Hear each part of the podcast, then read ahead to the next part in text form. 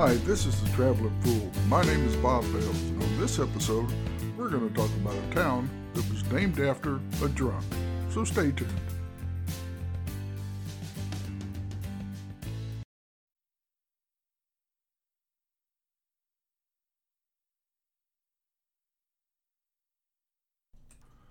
Back in the 1800s, the American gold rush was on with people from all over rushing the sites west looking to get rich as gold and silver was discovered. In 1850, gold was discovered in the Utah Territory, in what is now present day western Nevada. The gold was located in a canyon and drew miners, prospectors, and dreamers from all over. James Finney was one of the first miners to settle in the area now known as the Comstock first arriving in 1851, and one of the first to travel up into the hills in search of gold. All the other miners until then had stayed down in the valley.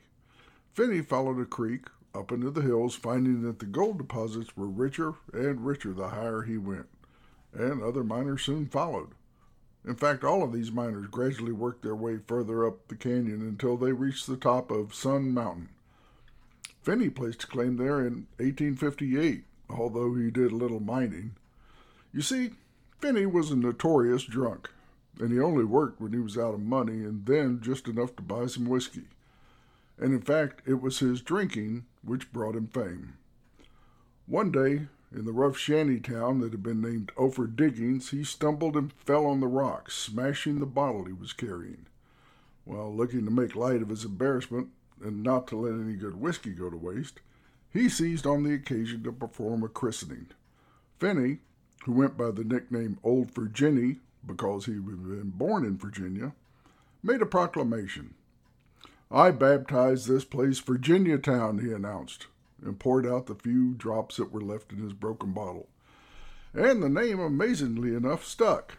The area soon became known as the location of the Comstock Lode, the richest silver deposit in the United States and brought miners from all over, making millionaires of quite a few people. And Virginia Town?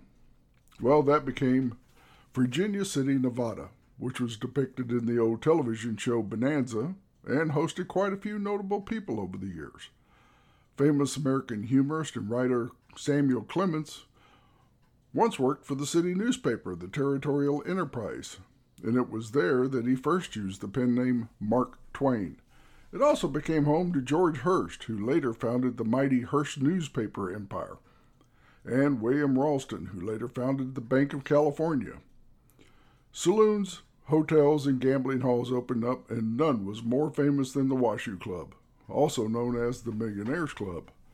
Known throughout the Pacific Coast for luxurious accommodations and fine dining, the club housed one of the finest libraries east of San Francisco it also had an elegant billiard room and a parlor adorned with Italian marble and bronze statuettes. The club's guest register were emblazoned with the signatures of Ulysses S. Grant and General Robert Sherman, actor and lecturer Artemus Ward, railroad magnate Darius Ogden Mills, and the actor Edwin Booth, the brother of President Lincoln's assassin John Wilkes Booth and 50 other millionaires of international reputation. At its height, Virginia City, Nevada had a population of over 25,000 and was known as the richest city in America. When the gold and silver began running out, well, so did the population. And today, the town has between seven to 800 permanent residents. But it also draws over 2 million tourists per year, and on any given weekend, you can usually find some type of event or festival going on. You can take tours of some of the old mine shafts, have a drink in one of the old saloons, and even visit the famous Washoe Club.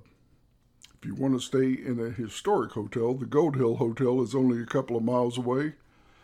And the Gold Hill Hotel is the oldest hotel in Nevada and has a very rich history. And whatever happened to James Old Virginia Finney?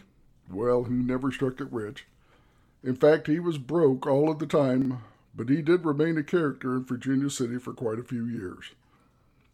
A penniless drunk, although definitely a friendly drunk, until one day in 1861, when he was riding in the town of Dayton, a short distance from Virginia City, fell off his horse and died from his injuries.